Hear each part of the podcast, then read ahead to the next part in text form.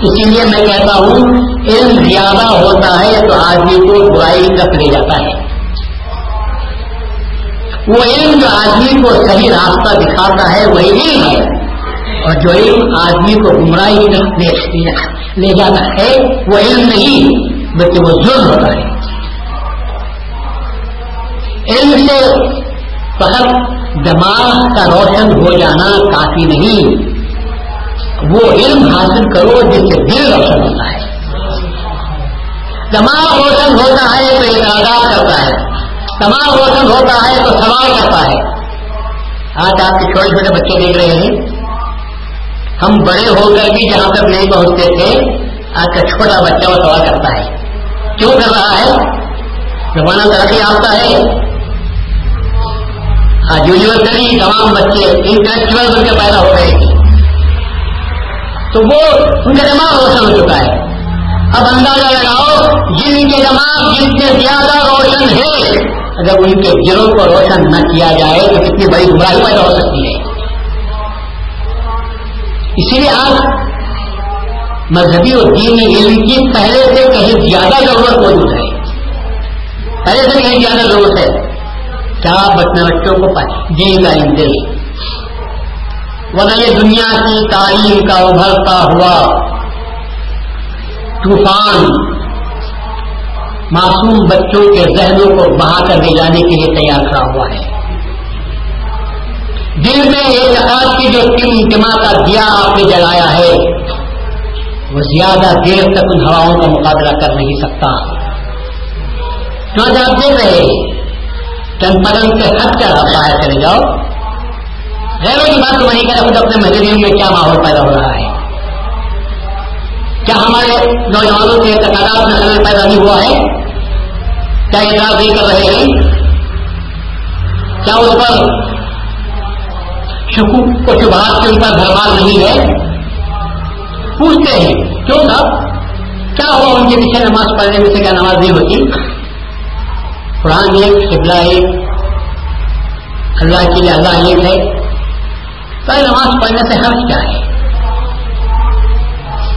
کیوں مکہ مدینہ جائیں تو وہاں پر ہم کو ایسا نہیں کرنی چاہیے؟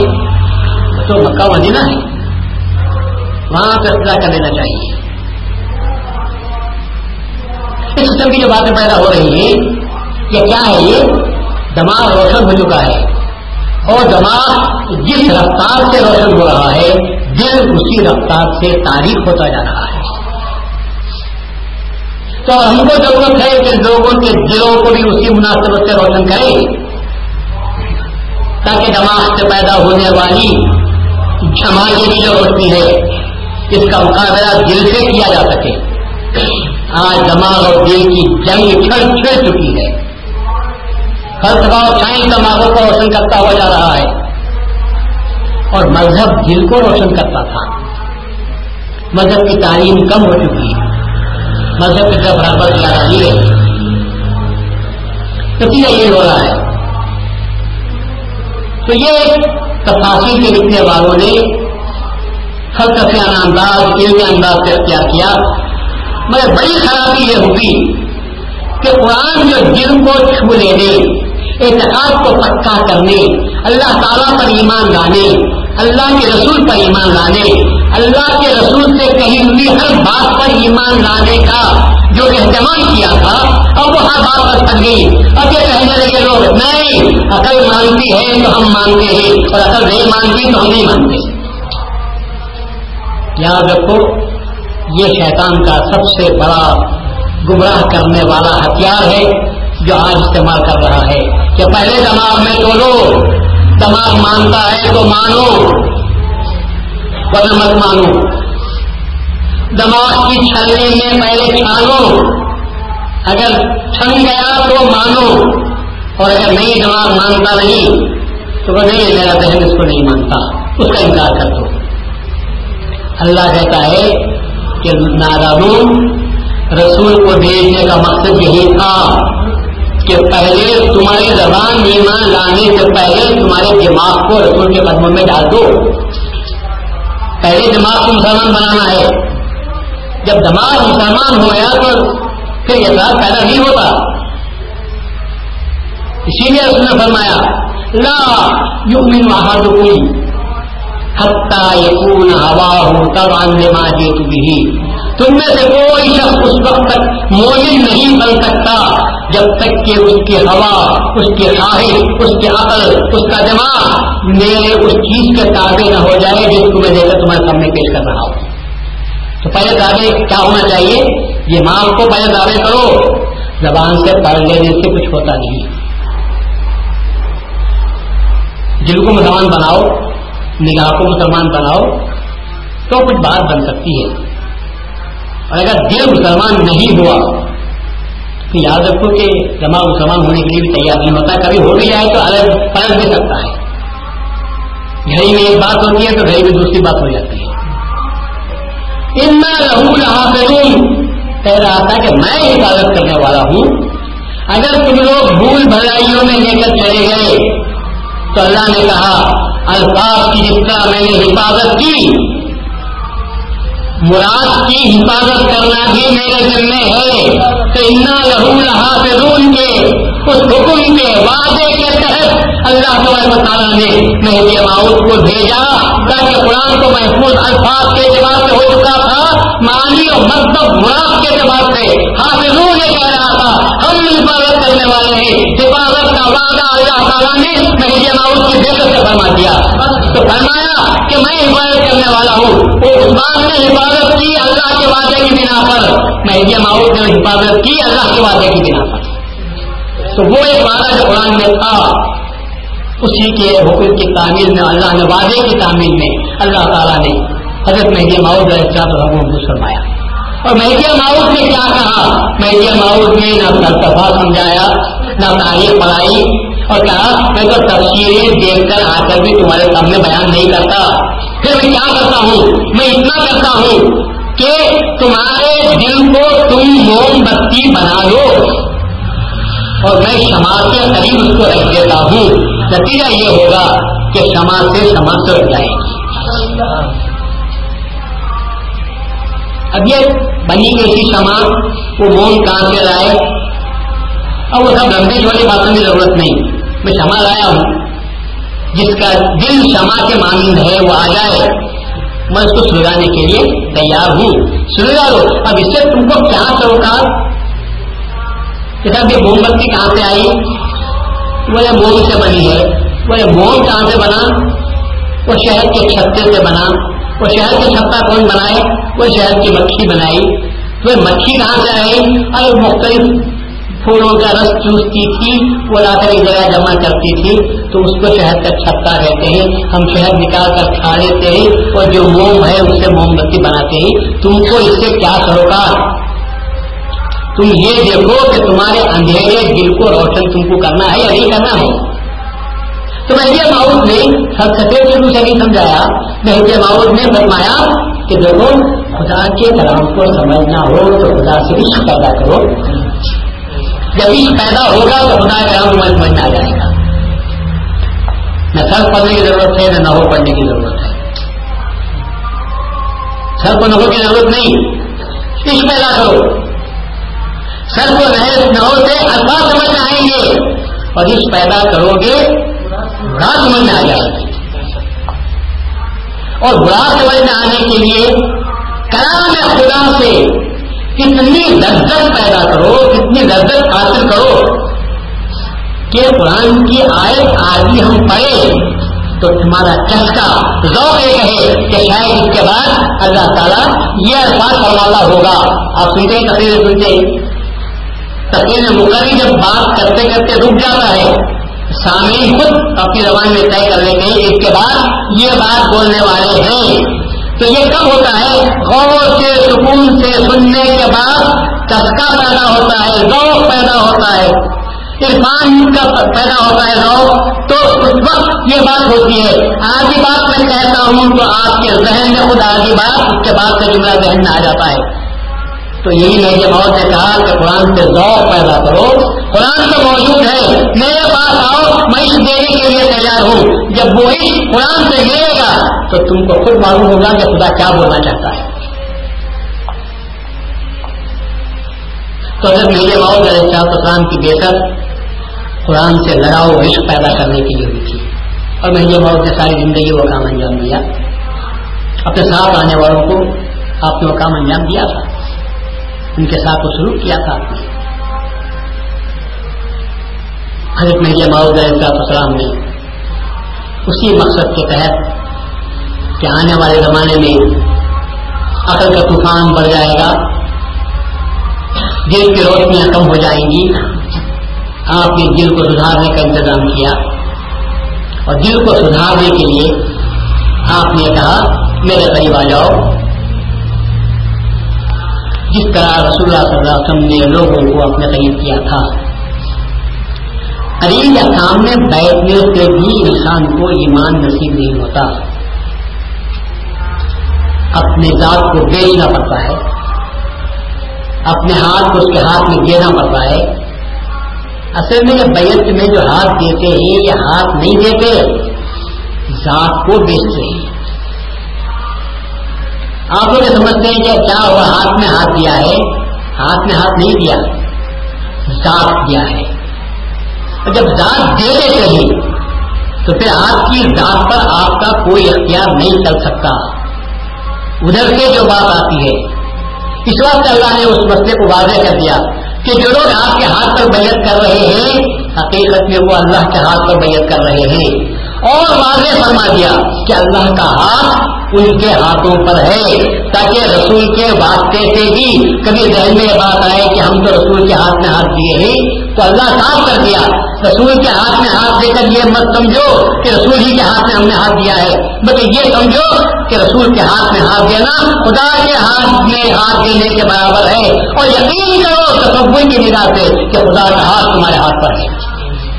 اور جب خدا کا ہاتھ تمہارے ہاتھ پر ہے، تو کیا تمہاری ذات خدا کی ذات میں دم نہیں ہو گئی؟ اب ہاتھ میں ہاتھ دینے کے بعد اگر تم اپنا چلانا اپنی چلانا چاہتے ہو، تو یہ غلط بات ہے۔ ہاتھ میں ہاتھ دینے کے بعد اس کا جو فرمان ہے، اس پر تم کو چلنا پڑے گا۔ وہ جو بات سمجھاتا ہے، وہی سمجھنی پڑے گی۔ وہ جو راستہ دکھاتا ہے، اسی راستے پر چلنا پڑے گا۔ وہ جو بات کہتا ہے وہی بات کہنی پڑے گی تم کو۔ اور اگر ایسا نہیں ہوتا، تو بابا یہ ہوا کہ تم اپنے وعدے کو توڑ رہے ہو۔ خدا کا کچھ نہیں کرتا بلکہ تم خود اپنا نقصان آپ کر لیتے ہو کہ تم نے خدا سے کیے ہوئے وعدے کو تم نے توڑ دیا۔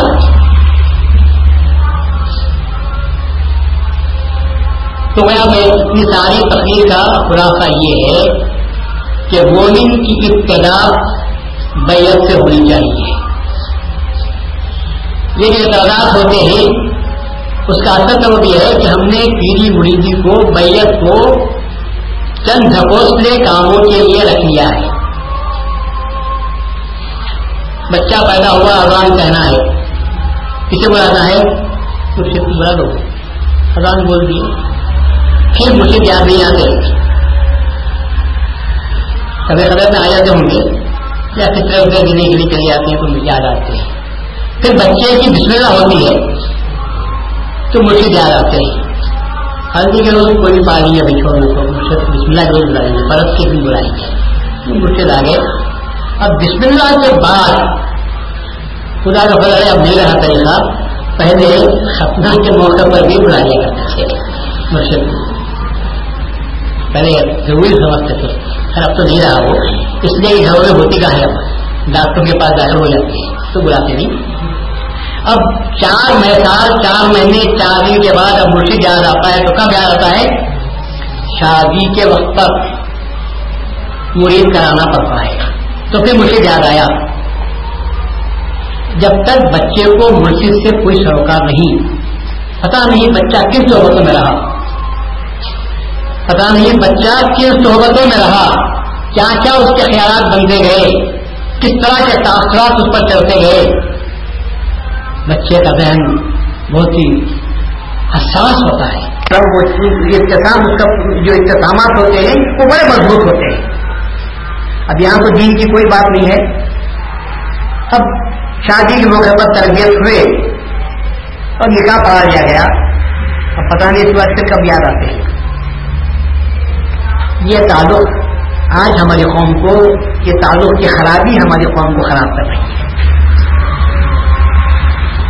اپنے اپنے مسجد سے گہری واسطے بھی ہونا چاہیے۔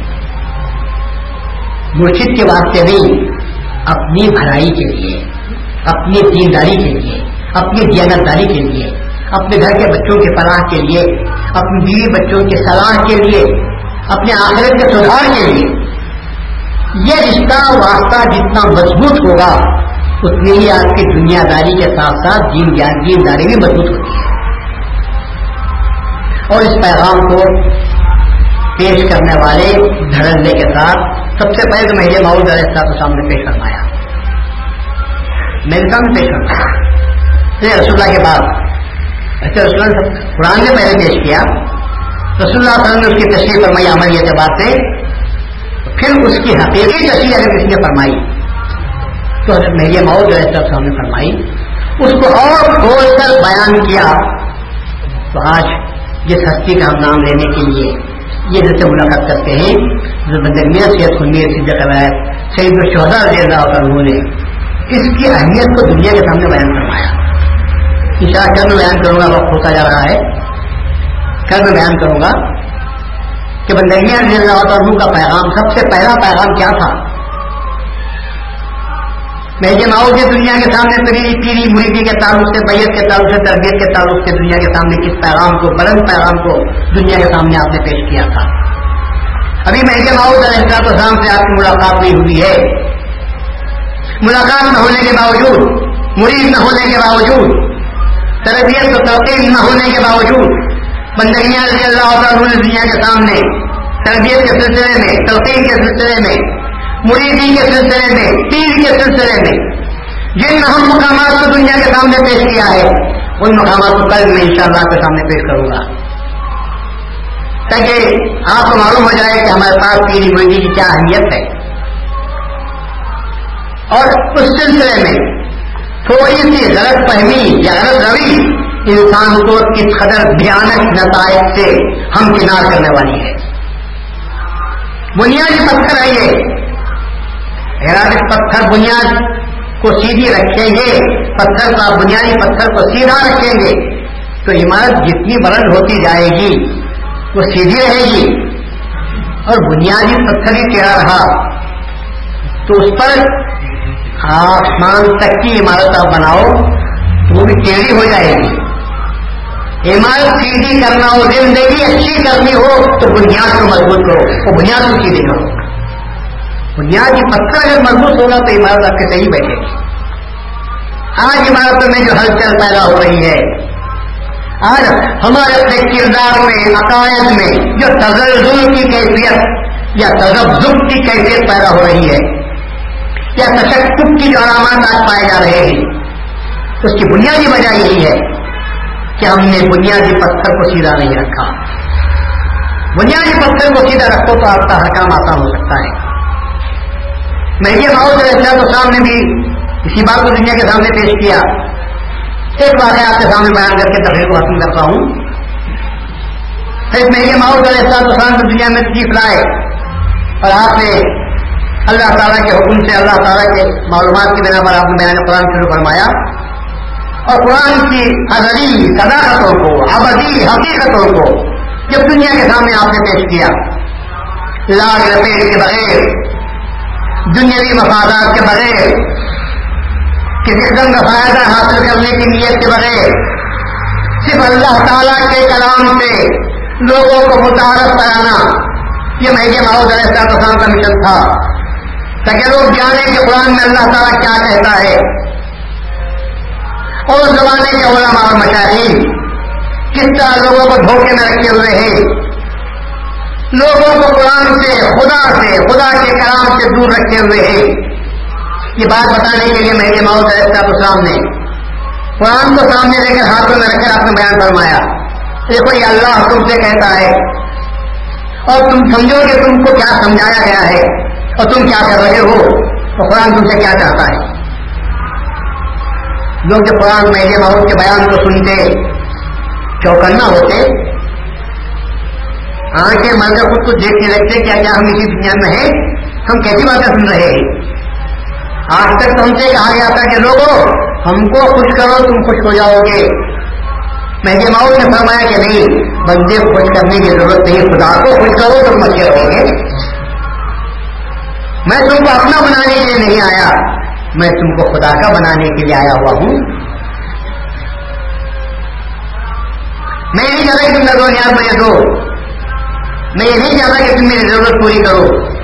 صرف میں یہ چاہتا ہوں کہ تم خدا کے بن جاؤ۔ میں تم خدا کا بنانے کے لیے آیا ہوں۔ کہ قرآن کہتا ہے۔ قرآن کی آیت پڑھ کر آپ اس کا بیان فرماتے کہ ایک مقرر کی دلچسپ مدلل اور چمکتی ہوئی تقریر میں اتنا اثر ہوتا ہے کہ لوگ اس کی تقریر کو سن کر سن ڈھونڈتے رہتے ہیں۔ تو میڈیا ماحول کے اس موجود بیان میں کیا اثر ہوگا؟ جو الہی تعلیمات کا مملو بھرا ہوا ہوگا۔ جہاں شاید بیان ہوتے ہوں گے۔ زبان و شیری وہ پانچ زبان کہ جس نے کبھی جھوٹ نہیں کہا تھا۔ وہ معصوم نے خطا انسان۔ کہ جس کو اللہ نے خطاؤں سے محفوظ رکھا تھا۔ جب اس کی زبان سے بیان ہوتا ہوگا، تو وہی کیفیت پیدا ہوتی تھی جو رسول اللہ کی زبان سے قرآن سن کر لوگوں میں پیدا ہوتی تھی۔ وہاں دہن میں رسول اللہ کا زبان اللہ تبارک و تعالیٰ کی تھی۔ یہاں بھی منہ مہنگی موت السلام کا اور زبان اللہ کی بات کر رہی تھی۔ تو وہ اثر پیدا ہوتا تھا کہ لوگ سن کر دنگ ہوتے تھے۔ ہوش میں نہیں رہتے تھے۔ کئی مرتبہ تو ایسا ہوا کہ میں یہ ماؤ بیان ختم کیا۔ لوگ سن کر مست، بے ہوش اور مد ہوش ہو گئے جب بیٹھ کر جانے لگے تو کسی کو یہ ہوش نہیں تھا کہ ہم کن جسموں پر سے گزر کر جا رہے ہیں۔ بے ہوش لوگ پڑے ہوئے ہیں۔ کھلنے جا رہے ہیں۔ نہ کھلنے والوں کو ہوش ہے کہ ہم کھل رہے ہیں۔ نہ کھلنے جانے والوں کو خبر ہے کہ ہم کھلنے جا رہے ہیں۔ بیان قرآن کے بعد کی مجمع بیان قرآن کی مسجد کے بعد جب لوگ واپس ہوتے تو اس حالت میں واپس ہوتے جب رسول اللہ صلی اللہ علیہ وسلم سے لوگ قرآن سنتے تھے، تو کہا جائے گا کہ یا رسول اللہ، یہ عجیب بات ہے، آپ کی صحبت کا اثر ہے کہ جب ہم قرآن آپ کے پاس سے سنتے ہیں، باتوں کو سنتے ہیں اور تو ایسا معلوم ہوتا ہے کہ جنت کا ذکر ہوتا ہے تو ہمارے آنکھوں کے سامنے جنت آ جاتی ہے۔ فرشتوں کا تصور ہوتا ہے تو وہ فرشتے کھڑے ہو جاتے ہیں۔ لیکن جا کر گھر میں سو جاتے ہیں اور صبح اٹھتے ہیں تو وہ کیفیت معلوم نہیں ہوتی۔ پھر ہم دنیا کے اوپر رہ جاتے ہیں۔ تو رسول نے فرمایا، اے کاش، میرے پاس بیٹھتے وقت میں، قرآن کو سنتے وقت میں تمہاری جو کیفیت تھی وہ کیفیت گھروں میں جانے کے بعد، بستروں پر لیٹنے کے بعد وہی کیفیت پیدا ہوتی تو ختم خدا کی پریشتی تم سے مسافہ کرنے لگ جاتے میرے بندے کی صحبت کا اثر ہے۔ بات زبان سے سچی، آدمی کی زبان سے سچی، سچا کلام نکلتا ہے۔ تو لوگوں کے دلوں پر اثر ہونا ضروری تھا۔ مہندی معروف کی زبان مبارک سے بھی بیان خان سننے کے بعد لوگوں کی وہی کیفیت ہوتی تھی کہ مدہوش تھے، بے ہوش تھے، کسی کو کسی کی خبر نہیں۔ اور دنیا کی کیا خبر، خود اپنا ہوش باقی نہیں رہتا تھا۔ یہ مہینے محبت ایسا ہم بیان قرآن۔ اور جب ایسا بیان قرآن جو معارف اور اثرات سے بھرا ہوا ہو، اور بولنے والا سچی زبان کا ہو، اور جس کا کلام بیان ہو رہا ہو بھی اللہ کا سچا کلام ہو، تو تمام سچائیاں مل کر ایک ماحول جو پیدا کرتی تھی وہ یہ تھی کہ وہ اس دنیا میں نہیں رہتے تھے۔ بس ایسا اور ہوتا تھا۔ عالم بارہ کے جلدے سامنے ارباں ہونے لگے ادھر سے رب نکلا۔ ملائکا کا ملائکا کا پیدا ہوا۔ جنت کا ذکر نکلا۔ تو جنت کا سما سامنے بنتا چلا گیا۔ دو کا سما نکلا تو خوف و دہشت پیدا ہونے لگی۔ تو سب کو اپنے آنکھوں کے سامنے دیکھ رہے ہیں۔ خدا کے خود کی بات ہوتی ہے تو ایسا بات ہوتا ہے کہ میری ماؤ اب ہم کو ہمارا ہاتھ پکڑ کر اللہ کے ہاتھ میں دے رہے ہیں۔ کہ حیثیت پیدا ہو جائے تو آپ اندر لگاؤ انسان کی دلوں کی کیا حیثیت ہو سکتی ہے۔ اس دنیا میں زمین پر رہنے کے باوجود وہ اپنے ہاتھ کو آ کے خدا پر پہنچ جاتے تھے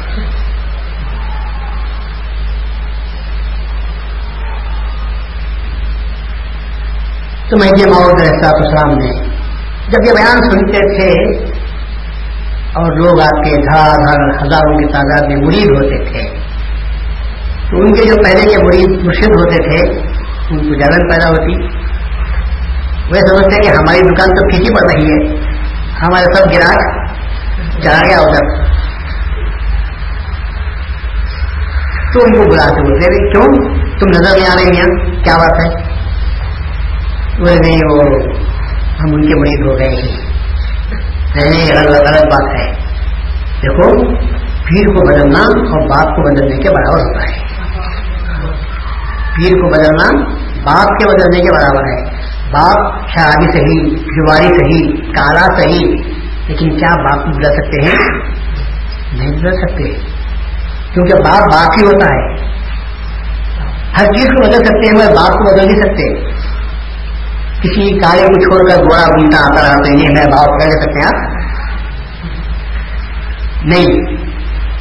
آپ باہر سے لندن سے پڑھ کر آ گئے ہوں گے بارہ فلاح بن کر آ گئے۔ لیکن آپ کا باپ جو گھوڑا گھوڑا گاڑی چلا رہا تھا وہ سامنے آ جائے اور لوگ پوچھیں کہ یہ بڈا کون ہے تو آپ کو کہنا پڑے گا، یہ میرا باپ ہے۔ لیکن کچھ لوگ ایسے نادان ہوتے ہیں جو کہہ دیتے ہیں یہ نوکر ہے گھر کا۔ اس کے پھٹے پرانے کپڑے، سادہ کپڑے، اور اس کی معمولی حیثیت کو دیکھ کر ان کو فخر شان معلوم نہیں ہوتی کہ اس کو میں اپنی باپ کے نام سے تعارف کراؤں۔ یہ میں جو واقعہ بول رہا ہوں، یہ یہ واقعہ سنا ہوا نہیں ہے۔ سچا واقعہ بول رہا ہوں۔ سامنے یہ یہ دکان گھر کا نوکر ہے، چار چوکی دار ہے۔ اور جب باپ آگے ملتا ہے تو ہاں، مل لیتے بس۔ تو کیا آپ باپ کو بدل سکتے ہیں؟ تو ایسا باپ کو بدلنا بڑا گناہ ہے۔ بولا جیسا باپ کو بدلنا گنا ہے، ایسا پیر کو بدلنا بھی گنا ہے۔ ہر کس پیر کو بدل دے سکتے۔ ہم بیچارے ڈر جاتے تو میرے باؤ کے سامنے جو بات پیش ہوئی کہ میرے سامنے فرمایا، اچھی بات ہے۔ تو میں باپ کی مثال دی، میں اور مثال دیتا ہوں آپ کو۔ آپ اپنی بچی کی شادی کسی اچھے ہٹے، کٹے، موٹے شخص سے کر دیتے ہیں۔ دیکھنے میں بڑا شاندار ہے۔ اور اس کے بعد نکاح ہو گیا۔ شب وفاق کے بعد بچے مجھے بوڑی میں ڈال دیتے تو اچھا تھا۔ وہ کیا ہوا ہے؟ کیا کیا ہوا تو کچھ بول دیجیے کچھ بھی نہیں۔ کیا بولوں میں آپ کو؟ تو فوراً ماں باپ گھر والے مل کر کیا کرتے ہیں؟ بڑا بیٹی ہو گیا تو ہو گیا کیا تیری خدمت چلے جا وہ بولتے ہیں؟ ان بولتے نہیں، بیٹی فکر مت کر تجھے کچھ بھی نہیں ہوا ہے۔ ہم میرا الزام دوسری جگہ کر دیں گے۔ کیوں؟ کہ شادی جس مقصد کے لیے کی جاتی ہے، جب وہ مقصد پورا نہیں ہوا تو پھر شادی کا مقصد بھی کیا؟ سیری مرغی ایک مقصد سے کی جاتی ہے۔ جب وہ مقصد پورا نہیں ہوا، تو پھر سیری مرغی کا مقصد کیا ہوا؟ جب جس کا شادی کے بعد اپنے داماد کو ہونے ہوئے داماد کو جو نامک تھا، چھوڑ کر مرد کے پاس بھی شادی کرتے ہیں۔ اسی طرح اگر تیر نامک نکلا، جس سے ملانا تھا نہیں ملا، جس سے خیر پہنچنا تھا، خیر نہیں پہنچایا وہ تو جس طرح وہ خیر نہیں پہنچانے کی بنا پر اس سے جدا کرتے ہیں، اسی طرح یہاں بھی بے فیل ہونے کی وجہ سے اس کے پاس پہنچتے ہیں جہاں سے اس کو فیل مل سکتا ہے۔ کہ ہم نے فرمایا کہ یہ بات ہے یا نہیں ہے؟ لوگوں نے کہا ہاں، یہی بات ہے۔ آپ نے کہا، شریعت کا یہ فتوا ہے، اس پر عمل کرو اور جاؤ، ان کو جواب دو کہ شریعت یہاں کیا کہتی ہے۔ ہم بھی اس پر عمل کر رہے ہیں۔ تو آپ دوا